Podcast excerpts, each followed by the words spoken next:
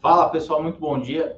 Bem-vindos aí a mais um Morning aqui da Levante. Hoje é 13 de outubro, são 8h32, começando o dia aí ontem. É, voltamos, hoje voltando de um feriado, ontem feriado de Nossa Senhora Aparecida, né? Alguns probleminhas aí em algumas missas rezadas pelo Brasil, confronto de militantes de dos dois lados, a coisa tá complicada. Bom, vamos lá. Ontem bolsa fechada aqui, então né, o número esse de 114, 827 mil pontos era do fechamento da terça-feira. Mercados lá fora ontem, a gente teve aí os, os índices uh, que uh, conjugam os, os, ativos brasileiros, né? Ações de companhias brasileiras listadas lá fora caindo quase 2% mais ou menos, 1,7% é, ao longo do dia, né? Vale caindo, é, Petrobras caindo, a maioria, acho que todos os ativos que compõem aquele Brasil Titan, se eu não me engano, que é um, é um como se fosse um índice, não sei se é um ETF ou um índice propriamente dito, é, ele uh, mostrou, acho que, queda de todos os ativos. Né? Ontem, dados de PPI nos Estados Unidos, né? o pessoal sempre procurando por um é, acho que eles procuram pelo que eles é, querem ouvir, né? O, saiu aqueles uh, os minutos do FONC, né? Uma, uma ata lá da, da reunião e muita gente, eu, eu acho, né? A leitura da ata é vai continuar o movimento de juros para cima, não importa o que aconteça, porque o custo de não combater a inflação é menor do que é, o custo de transformar a inflação em algo arraigado no mercado é maior do que continuar sumindo juros e tentar matar, não o mal pela raiz, mas tentar, obviamente, diminuir é, o problema. E hoje tem CPI lá fora, 9,5, são 8,34, daqui uma horinha a gente vai ter CPI lá fora. Uh, acho que esse vai ser um dado é, que vai mover, é, é acho que temporariamente os mercados. O que, que é engraçado é assim, a gente está nessa, nessa toada já. Eu estava fazendo a pauta aqui hoje de manhã e pensei, poxa, mas a gente está em oito uh, números de inflação americana, o anterior à leitura foi de 8,3. Né? Se a gente olhar o PPI, que eu comentei agora, uh, o PPI teve alta de 0,4. Né? O PPI é o índice de preços ao produtor. Ele veio o dobro do esperado, que era 0,2, é, e o núcleo, que é sempre o que mais importa. A gente vê a latência, né? o quão perene vai se tornar a inflação. É, o núcleo, que exclui alimentos e energia, superou as projeções de 0,3, subindo 0,4. Tá? É, e a gente já vem vendo, já vem é, já tem visto isso já há bons meses, né? Só que a gente fica às vezes procurando por alguma coisa que não vem. Né? A gente está procurando uma tábua de salvação e essa tábua de salvação ela acaba é, nunca chegando efetivamente. Então, é, eu acho engraçado. Ah, agora este é o dado. Não, este vai ser mais um dado. É, a gente está tentando fazer essa leitura mais de médio prazo. Né? Se a gente olhar ah, Agora, acho que mais abertamente, isso há dois, três meses atrás era mais velado, digamos, eram menos agentes falando. Mas hoje acho que já tem um número maior de agentes falando que 23 lá fora, né, principalmente nos Estados Unidos, vai ser um ano bastante ruim, provavelmente, é, muito provavelmente, aliás, de recessão. A gente vai ter agora o segundo, o terceiro tri, né, o, isso, terceiro tri, logo mais a gente tem as divulgações das prévias de crescimento, né? Primeiro tri foi para baixo, segundo tri para baixo. Os números do GDP Forecast Now, que é uma ferramenta que a gente usa que acompanha, eles estão uh, com uma volatilidade violenta, né? Ele veio de 0,3 de crescimento no terceiro tri para 2,7 de uma leitura para outra, um negócio meio maluco, tá? Mas vamos voltar com os índices aqui. Então, Dow Jones fechou em queda de é, 0,10, S&P 0,33, Nasdaq 0,09 para baixo, VIX aberto 0,09 para cima, Eurostox aberto 0,31 para cima, Nikkei fechado 0,60 para baixo, Xangai fechado também 0,30 para baixo, o petróleo voltou aí mais próximo pros no, dos 90 dólares, né? a gente está falando de 92,50. É, teve alguma, algumas, uh, algumas divulgações de projeção também é, para 22 para 23, e acho que tem muita gente colocando na conta esse declínio das economias, principalmente em países desenvolvidos para consumo no ano que vem, mas a gente sempre tem que ficar de olho no movimento que né, a oferta faz para regular o preço. Me parece, tá? é só um achismo, que a oferta, basicamente, a gente está falando de OPEP, vai querer ter o petróleo acima de 90 dólares, uh, pelo menos, isso em condições normais de temperatura e pressão, sem que a gente tenha nenhum outro grande evento. Uh, a gente não consegue projetar eventos, né? Eu lembro no começo da guerra, né, a gente assistia esses canais pagos de, de, de jornalismo, centenas e centenas de especialistas em guerra falando que a guerra ia acabar em não sei quanto tempo, ia ser rápido, ia ser isso. Já completou, sei lá, oito meses a guerra e a coisa continua acontecendo, tá? Bom, minério sofrendo um pouquinho, minério, é, o que eu vi aqui hoje de manhã, é, está falando de, se eu não me engano, 95 dólares, né? A gente veio dos 100 para os 95 dólares. É, tenho visto alguns agentes construindo uma tese interessante para minério no que vem, né? com a, a eleição uh, e a recondução ao cargo do, do premier chinês, né? do Xi Jinping, uh, para mais um mandato. Uh, e aí isso poderia destravar alguma coisa para 23. Então, tenho visto alguns players importantes e sérios, né, principalmente é, são sérios no que fazem, falando de teses para 23 positivas para minério, tá? Uh, bom, eu esqueci de dar bom dia para a turma aqui, deixa eu ver, tem bastante gente aqui. Ricardo, bom dia, deixa eu voltar aqui. Fabiano, Juliana, Fred, Paulo, bom dia. Ítalo, Jair, Klaus, bastante gente aqui. Bom dia, pessoal, bom dia. Obrigado pela é, presença de todos vocês aqui, tá? Ah, bom, vamos lá. Voltando aqui nos índices. Ah, falei do DXY, né, que é a cesta de dólar, menos 0,26. Dólar a 5,30, né, 5,29 mais ou menos. Ah, e é isso. Bom, a agenda aqui no Brasil não tem nada, tá? Começando pelo Brasil, Teve só divulgação na terça-feira, obviamente, né, da, do, do IPCA, que veio é, de menos 0,29, é, de 0, menos 0,36 em agosto, né, foi o terceiro mês consecutivo de deflação. Foi um pouquinho menor do que se esperava, a deflação esperada era de 0,32, veio de 0,29 é, acho que não tem muito o que comentar. Isso daí é canetada uma atrás da outra, né? É só, é só olhar o IPCA administrado. O Banco Central tem uma ferramenta que se chama Sistema de Expectativas. Quem tiver interesse, procura lá, Sistema de Expectativas Banco Central e traz toda uh, o resumo das projeções do que são mais resumidas aí dentro do Copom, que é divulgado sempre às segundas-feiras. Uh, o administrado, ele vem, vem, vem, vem, pá, dá uma pernada para baixo, quase que 90 graus, está em menos 4 e pouco a última atualização que eu peguei no começo da semana.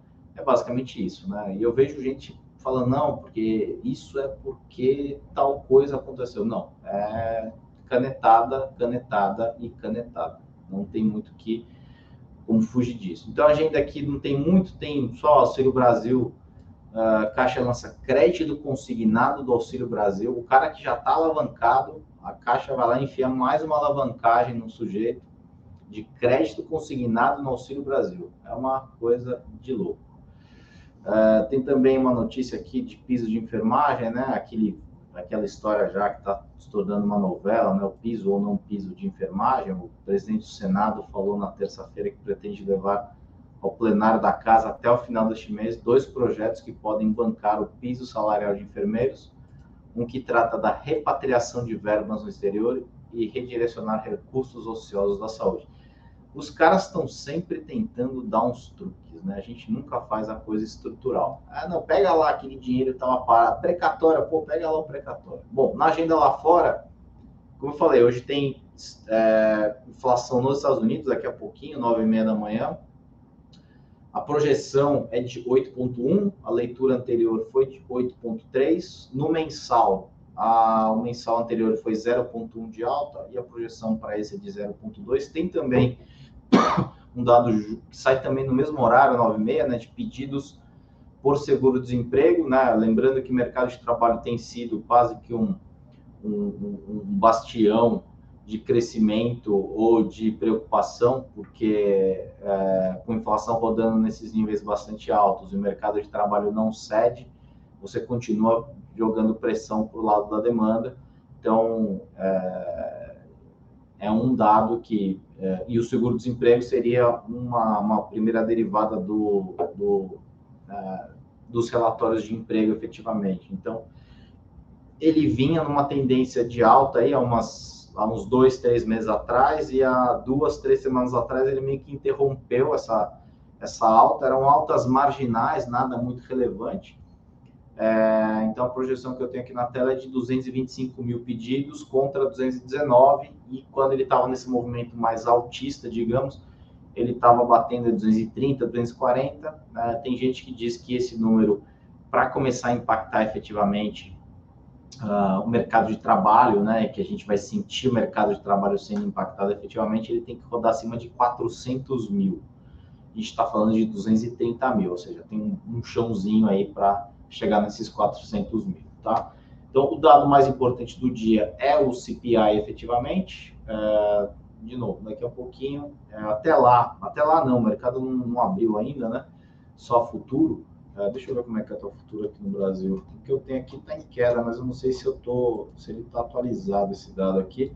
Mas eu estou com uma quedinha aqui, não sei se é o número correto. Mas eu acho que é, com tudo que aconteceu ontem, mais esses dados agora, é, é meio binário, né? Se o dado vier ruim, é ladeira abaixo. Se o dado vier é, não tão ruim, aí a gente pode ter algum tipo de, de euforia é, ou talvez, é, mesmo com dado, com dado ruim, ruim, ruim para valer, é, o mercado procura ali aquela informação que lhe agrada e fala, não, mas olha, tá tudo horrível, mas esse negocinho aqui tá indo bem, então, poxa, é hora de comprar ações, né? Então é isso. Acho que da agenda é isso. O mais importante vem lá de fora. Deixa eu ver aqui. Tem uma, um comentário interessante aqui da Silmar sempre fico confusa como identificar o fim de um ciclo de alta de minério. Por exemplo, eu sei que os preços das ações caem, mas acho que tem mais sinais que ainda não sei. Olha, Silmara, eu acompanho minério desde 2008. Né? À época, isso, o minério nem tinha precificação à vista. O minério era precificado anualmente. Então, como é que funcionava? Né? BHP, Vale e Rio Tinto se juntavam, são as grandes produtoras de minério, e definiam em abril o preço que ia funcionar até o ano seguinte. Então, era um preço anual de minério. É, o último que eu me lembro que ele anunciava no site isso, né? Uma, uma dinâmica bem diferente do que é hoje. Se não me engano, era 82 dólares, eu acho. Acho que alguma coisa do tipo. Aí veio a crise, né? Veio a crise de 2008 2009, o mundo eclodiu, teve um monte de coisa acontecendo. É, e o minério começou, ele passou por um, é, é, passou por várias tentativas de novas precificações. Então a primeira foi trimestral. Então você começou a fazer uma precificação trimestral, não deu certo. Aí você começou a fazer uma precificação trimestral com gatilho mensal, também não deu certo. Aí você começou a fazer uma precificação mensal com gatilho uh, à vista, não deu certo. E aí acabou migrando para o mercado à vista propriamente dito. Eu me lembro da formação, se eu não me engano, foi a S&P que fez a primeira...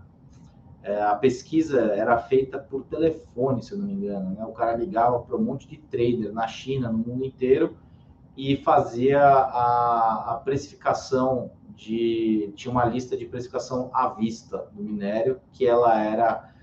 É, não é secundária, mas ela era uma precificação, digamos, mais... Uh, mais amadora, não era como cobre, como ouro, que tinha precificação em bolsa, que é outro nível de precificação. E realmente, os ciclos eles têm mudado muito. Antigamente a gente tinha um ciclo mais longo, né? O ciclo era durava, sei lá, dois, três anos, né? Teve ciclo, o primeiro ciclo das commodities, o grande ciclo, né? O boom das commodities do começo do século, é, durou aí 2002, 2003 até 2010, mais ou menos. Durou sete anos. Foi um negócio violento. Aí derrete em 2009, 2010. 2010 volta com força. Os ciclos eles têm ficado cada vez mais difíceis de serem identificados. Né? Eu acho que o dinamismo mudou, é muito mais dinâmico o mercado. Uh, por isso que eu acho que a gente está uh, olhando agora, como eu comentei, né? Ver um cara muito bom, um cara bom mesmo, que, que, que faz esse mercado há muito tempo, uh, falando que provavelmente começo do ano seria um bom momento para Vale, por exemplo, porque né, tem lá todo racional, mas basicamente passando a eleição, passando todo esse problema de na China, né? Não aqui, uh, passando a eleição na China, passando eleição, né? Passando a recondução do Xi Jinping como como mini, como primeiro-ministro, como premier né, do país, mais o final desses uh, problemas de Covid, uh, parece que a coisa vai começar a voltar a andar, porque né, a roda lá precisa continuar girando. Mas eu concordo com você, está bem difícil de identificar uh, os ciclos. Né? o que está mais fácil, obviamente, quando você olha para trás, você começa a identificar por isso que eu acho que os ciclos estão ficando mais curtos, porque quando a gente olha para trás de novo, a gente fala, pô, aqui aconteceu isso, isso, aquilo, puxa, é mini ciclos, mini ciclos. A gente está vivendo uma série de mini ciclos. Tá? Não sei se eu te ajudei ou te atrapalhei, mas é uma coisa que eu penso quase que, não diariamente, mas eu fico tentando também identificar esses pequenos sinais de quando os ciclos estão começando ou terminando, e para mim tem ficado mais claro que os ciclos eles têm sido mais curtos e diferentes do que a gente estava acostumado antigamente, tá? Bom dia, Milton, sempre com a gente, Eduardo também, bom dia. Paulo, uh, tem um comentário grande do Paulo aqui. É, na sua opinião, será que não teremos aumento de inflação por conta do encerramento do semestre dos combustíveis que é até dezembro, e o corte do OPEP, de modo geral, fim das canetadas eleitorais. Então, Paulo, eu acho que essas canetadas, eu falei outro dia a frase de Thomas Sowell, né, economista, o primeiro e o segundo uh, desejo de um, um, os políticos eles a primeira tá primeiro na lista é se, é se eleger e o segundo é se reeleger o terceiro é tudo que não é nem o primeiro nem o segundo, ou seja, nossos interesses. Eu acho, aí é, é tudo opinião, tá, pessoal? Aqui a gente está tentando ajudar a pensar, né? a gente não está querendo decretar absolutamente nada, né? a gente não é, é dono da verdade, é um ponto de vista só oferecendo um ponto de vista às vezes diferente da média, porque ele é, ajuda, nos ajuda a tomar a melhor decisão. É, obviamente, esse ano está tá, tá dentro de CMS. É, é, o, o, talvez o grande, né, o grande efeito tenha sido efetivamente CMS, isso dentro de combustível, dentro de energia e tal, tal, tal. A dúvida é, tudo isso vai permanecer para 23? É, o Brasil tem aquela mania né, de fazer algo, a coisas temporárias ficarem por anos. Né? A CPMF é um caso, eu já falei aqui também em outras situações, meio fora da curva, mas o, o prédio, o antigo prédio do Detran aqui em São Paulo, que fica ali, ficava ali na, na Pedro Álvares Cabral, se não me engano, em frente a Virapuera, ele ficou temporariamente ali por 50 anos, né? Aquilo era, foi construído originalmente para ser um museu.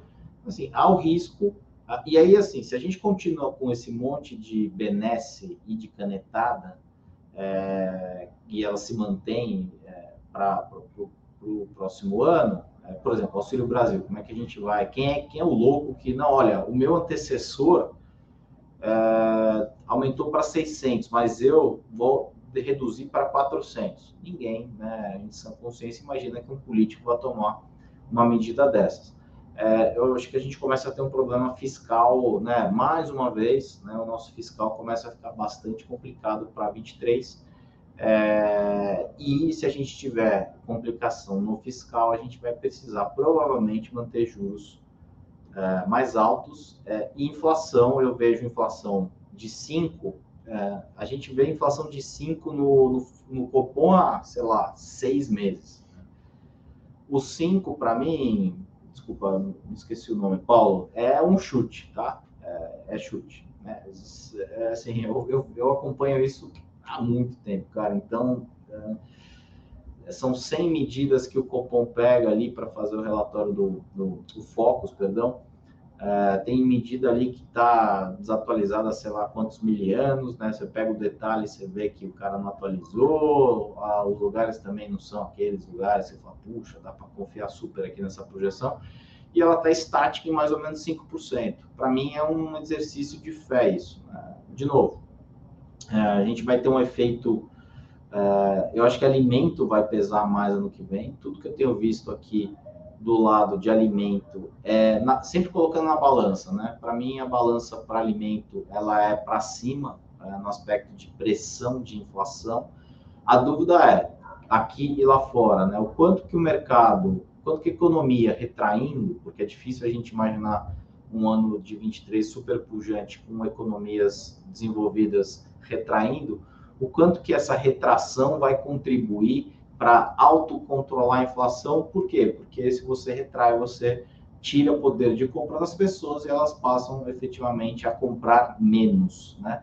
É, qual é o efeito disso? Isso pode dar uma ajuda, é, talvez seja uma das coisas que o Banco Central norte-americano está esperando, né? Eu acho que ele, é, no, assim, internamente, ele espera que o mercado, que a economia dê uma degringolada para facilitar um pouco o trabalho sujo, né, de subir juros. Eu acho que juros lá é para cima de 5 tranquilamente, não vejo como não ser acima de 5, e isso vai impactar a liquidez é, mundo afora. Mas 23 aqui, inflação, eu acho que esses 5 que a gente está vendo é um grande um chute. Se pedir para a pessoa colocar ali, é, dar com a mão no fogo, dificilmente eu vou ver.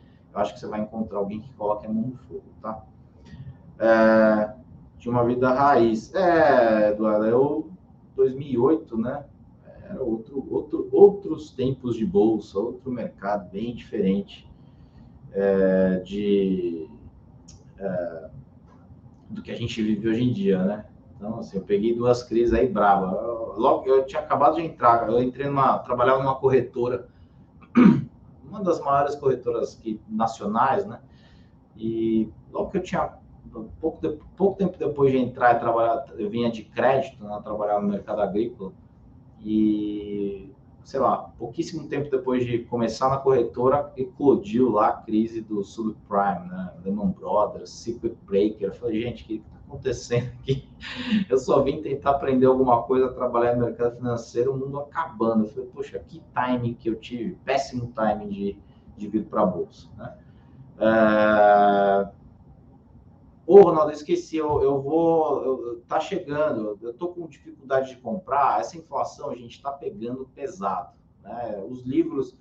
A gente teve um, um, negócio engraçado de livro aqui no Brasil, né? Basicamente só existe Amazon que vende livro e ele socava preço para baixo até não dar mais, aí foi tirando os caras do mercado, foi tirando os caras do mercado, e hoje eles tingou o preço para cima. A gente não tem quase mais opção de comprar livro. E ele está cobrando caro nos livros lá. Então eu fico de olho nisso aí, eu ponho meus alertas lá. Mas o, o livro que eu quero sortear o próximo é o Misbehaving. É, sempre é, algo relacionado a finanças, mas mais do behavior finance, né? Que eu acho que é mais importante em vários momentos do que saber o balanço. Isso é importante? É, mas o, os, os, conceitos que a gente tem de Behavioral Finance, que é uma, digamos, um campo de estudo novo aí dentro do mercado, deve ter uns 30, 40 anos de estudo mais sério, acho que eles são bem, é, bem importantes para todos os investidores, tá? Ai, ai só comentário do Hamilton aqui, por isso eu sou contra a reeleição, talvez cinco anos, aí ficaria interesse de eleger e nosso interesse. Exato, Hamilton, perfeito. Né? Acho que até o atual presidente, né? É é, é, é, é problemático falar do atual presidente e do ex-presidente, né? Porque a gente tem torcedores dos dois lados, né? É, eu, infelizmente, né, não tenho político de estimação. É, acho que ele tinha falado, né, que não ia fazer reeleição, que ia mandar o mandato de cinco anos, isso e aquilo.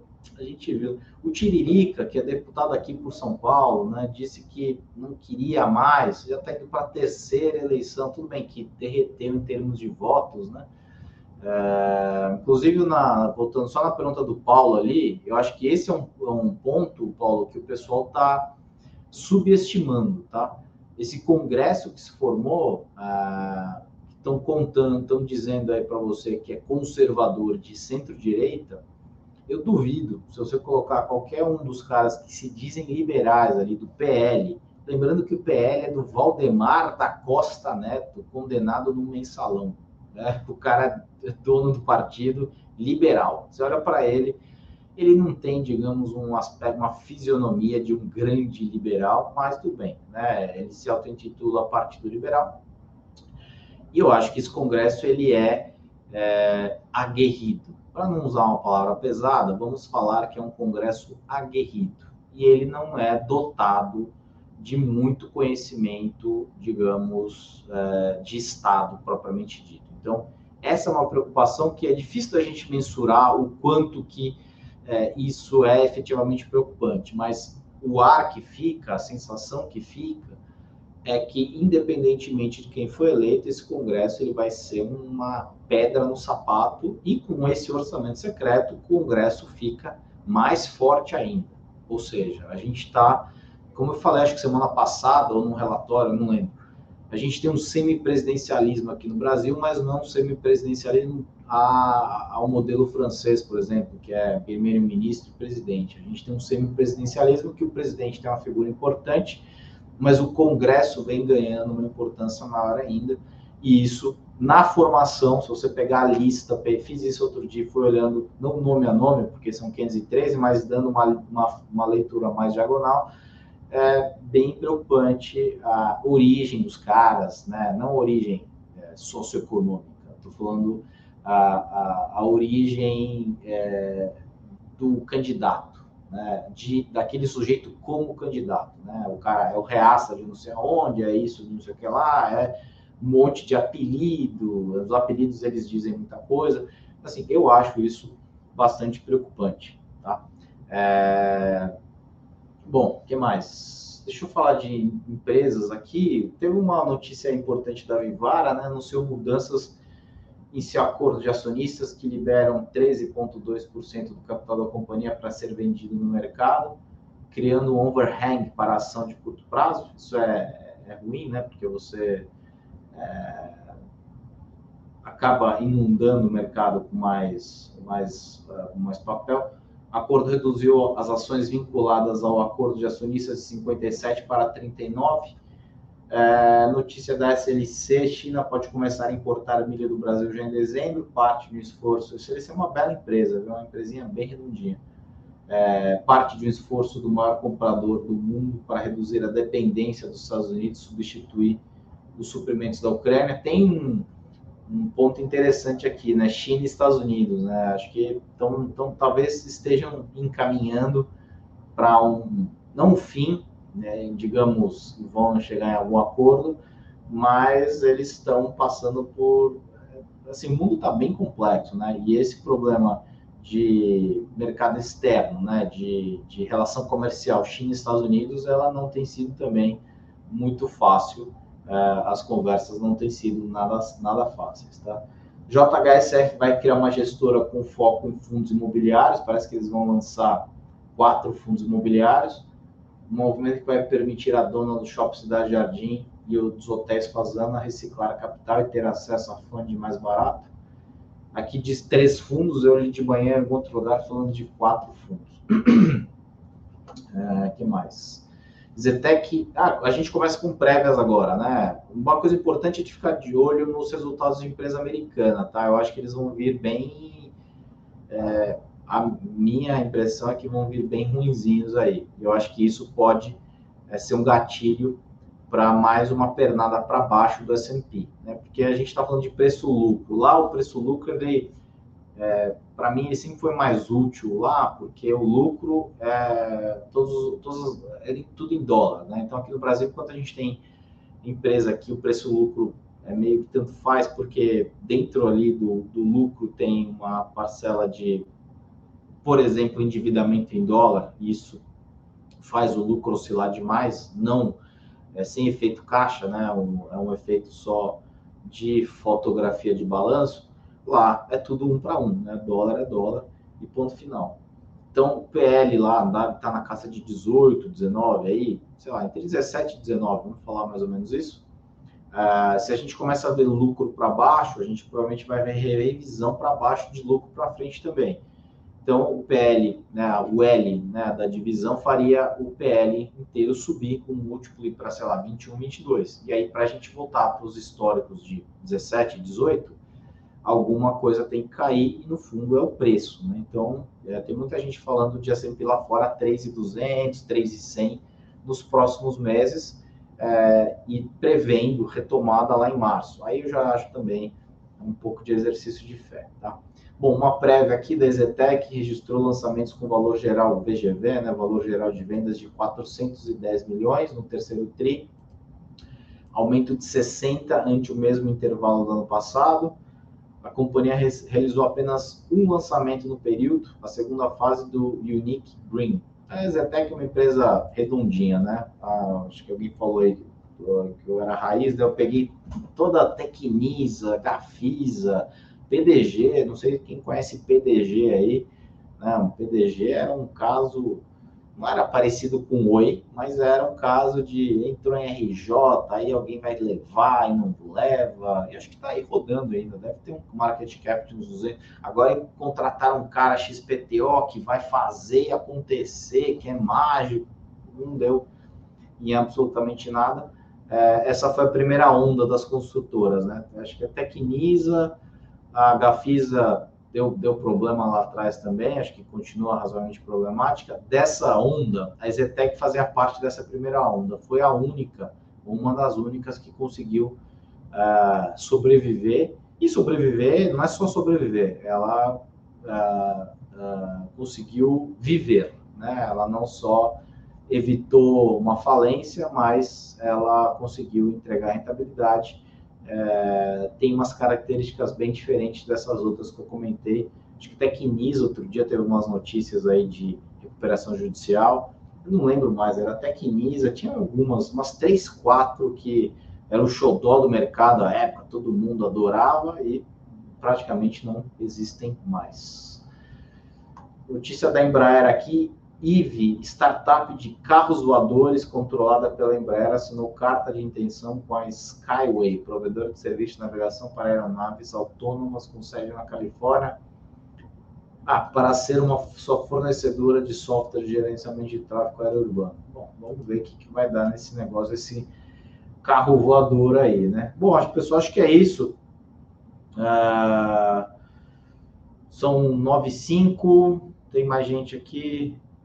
PDG. É, você, você lembra, Fábio, da PDG? PDG, eu não, nunca soube o que significa PDG, acho que eu já procurei, mas era uma empresa, né, da, das, dessas empresas de construção, era uma das mais famosas, né? Esse foi talvez o primeiro, é, não é a primeira narrativa, mas foi uma narrativa muito forte, né? Dessas construtoras de 2013, 2014, mais ou menos, acho que um pouquinho antes disso, acabaram todas indo para o vinagre, junto com educação, educação também, né? 2012, 2014, eu trabalhava num fundo, e o fundo tinha, sei lá, 25% do PL em educação, era uma maluquice, né? Você ter 25% do teu PL em educação, mas era aquela história, né? Quem não tinha educação era louco. Né? A gente olhava, gente, isso aqui é meio estranho, a hora que né, dá um soluço aí nesse FIES, acho que a coisa não vai muito bem acho que não tem um controle muito bom de inadimplência aqui. Acho que o pessoal não está olhando muito para inadimplência, mas né, tudo bem, vamos que vamos, né? Enquanto está todo mundo comprando, vamos que vamos. E aí, infeliz, infelizmente ou felizmente, né? Depende do lado, deu no que deu, tá? É... Puxa, Marcos, eu queria essa. Marcos perguntando aqui da previsão de mudança no cenário das frigoríficas. É, eu acho, eu estava olhando o JBS, né? JBS, porra, sem contar a formação da empresa, né? Todos aqueles casos complicados que a gente conhece ali, os campeões nacionais e tudo mais. É, assim, é uma empresa que saiu de 6 de margem EBITDA para 20, né? Mas é, eu não acho nem que a margem no médio prazo seja 6 nem seja 20. Mas eu acho que bateram demais, tá? Eu particularmente acho que bateram demais. Eu acho uma, é, eu gosto, eu particularmente gosto muito do setor. Esses caras eles é, operam bem demais o setor. Qualquer uma das, das, das ações que, que operam no setor, mas assim, uh, JBS talvez tenha sofrido também porque ciclo de carne virou nos Estados Unidos, então é, tá tudo muito difícil de, de, de entender. As coisas estão muito, é, me fugiu a palavra agora, mas estão muito exacerbadas para o lado positivo e para o lado negativo. A gente tem que tentar achar o meio do caminho. Não é o, o meio, o meio, né? Talvez não seja um momento ideal, porque o valor propriamente dito, é, né, a gente vê um monte de coisa amassada, múltiplo amassado, e um monte de coisa que andou muito, que vinha de uma queda monumental, andou bastante, e olhando você fala, poxa, mas continua meio, meio estranho esse múltiplo. Então tá difícil de entender valor no meio dessas coisas mesmo. Que eu acho que é momento. Eu acho que, é, assim, eu não, não, não, me preocupa JBS, né? A gente tem até numa, numa, numa carteira aqui num, um, que a gente administra. É, eu, particularmente, estou tranquilo. Né? Fico, obviamente, é, é, pensativo por, pô, caiu acho que 20%, se eu não me engano, em um pouco mais de um mês. Deixa eu dar uma olhada aqui. Acho que é mais ou menos isso. É, tá com. Não carregou aqui, porque tá. Ah, tá aqui. 40, tá com 35 de queda no ano. É pesado. 35 de queda no ano, eu acho pesado. De novo, eu não acho nem que é 6, nem que é 20. Mas o preço que está de tela, para mim, ele está rumando para algo mais próximo dos 6 do que próximo dos 20, então eu acho que está razoavelmente errado esse preço. Estou uh, falando de JBS, que é uma que que está nas carteiras, então a gente faz um acompanhamento melhor. Mas, de novo, eu acho que não é um setor. Uh, assim, eu acho que é um setor preparado, uh, é setor não discricionário. Né? Então, quer dizer, uh, eu acho que para momentos como que a gente vai entrar, provavelmente, né, nos próximos meses aí, é, de uma retração uh, global, né? Você vê FMI falando, esses, esses uh, órgãos aí uh, internacionais falando, e eles são mais, eles são menos categóricos quando eles falam. Está me impressionando um pouco é a fala desses caras, que eles são sempre mais com o Miss Universo, né? Tchau, paz mundial, fim da fome. Mas parece que eles estão sendo mais incisivos e estão falando de uma forma um pouco mais clara, coisa que na história, olhando para trás, eu achava é, difícil de ver, né? É mais difícil de ver esses posicionamentos mais claros, tá? É, tem um comentário do Ney aí. O que, que sabe a respeito? A Petrobras, até esse governo, procurou petróleo na floresta amazônica, achou um pouco, mas onde perfurou que não achou, encontrou gás. O Ney, dá uma procurada depois. Esse caso é engraçado. É, ele é triste, engraçado e bastante é, importante, né? A, como é que chama? Do, é, esqueci o nome da empresa, que ele tinha a, a, a teoria da Coca-Cola. Né? A Petrobras já tentou explorar petróleo na região, lá, lá na, na, na região amazônica, é, mas como você falou, teve encontrou muito mais gás do que do que petróleo. E essa empresa é, eu me esqueci o nome, ela era HRT, poxa, HRT, do Marcos Melo, se eu não me engano.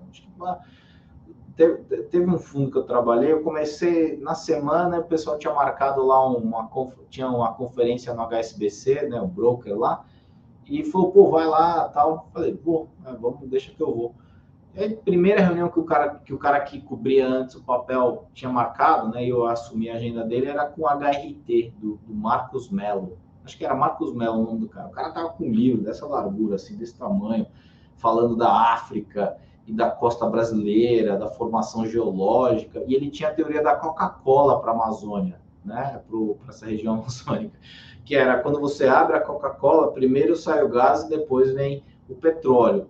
Como a gente pode ver claramente, a HRT não deu certo, né? não aconteceu isso efetivamente é, que ele imaginava, né? gastou um caminhão de dinheiro, acho que botaram 2 bi, 3 bi de reais é, no IPO desses caras, a empresa valia assim, um caminhão de dinheiro, veio na onda de OGX, né? Mesma onda ali.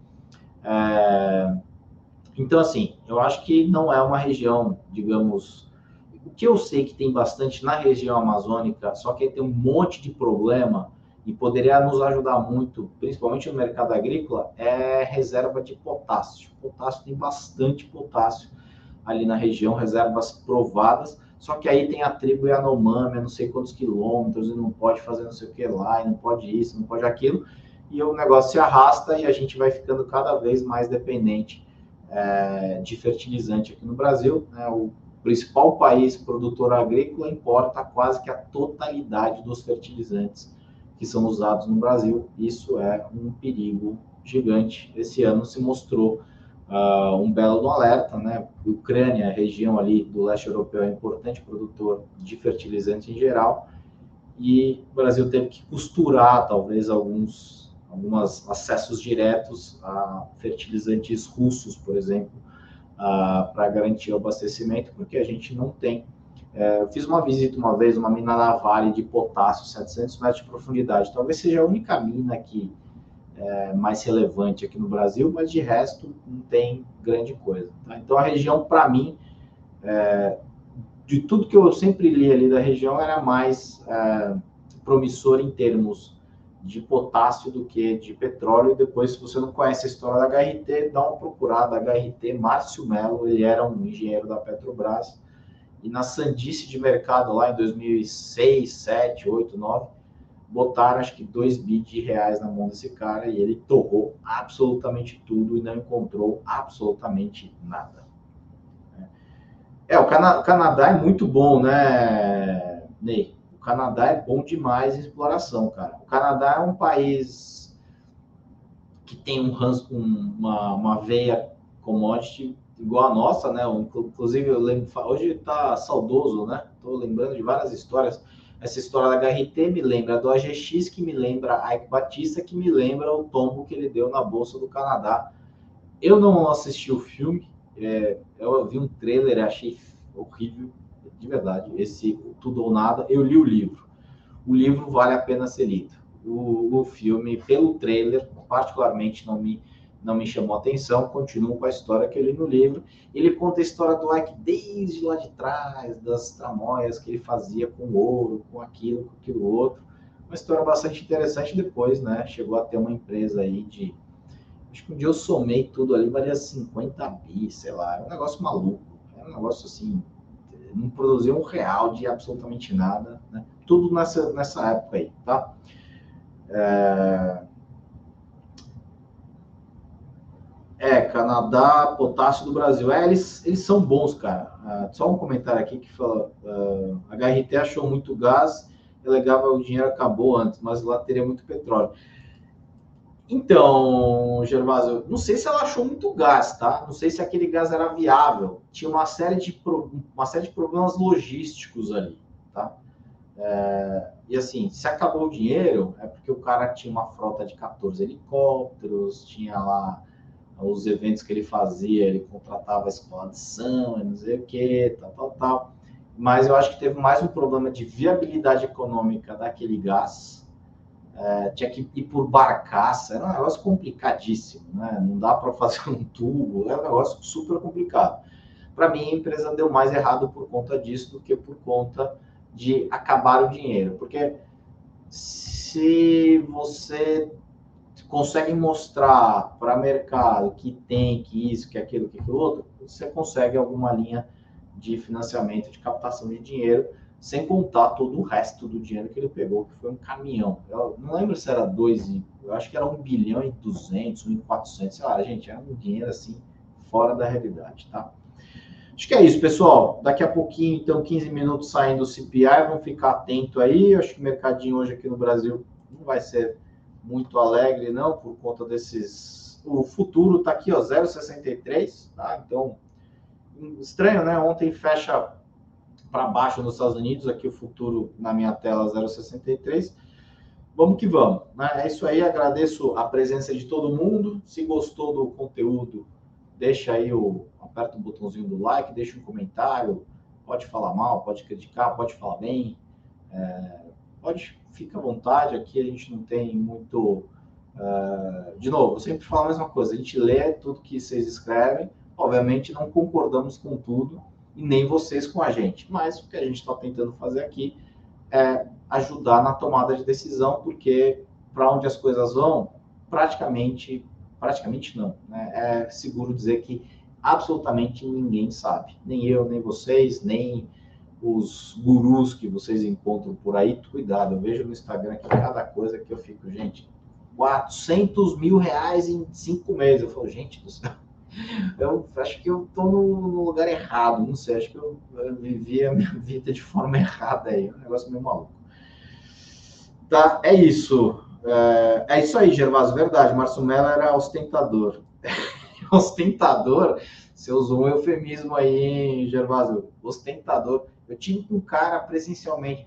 Gente, o cara era assim, completamente fora da caixa, assim, né? fora da caixinha total, mostrando o livro aberto que ele tinha escrito, que não sei o que lá.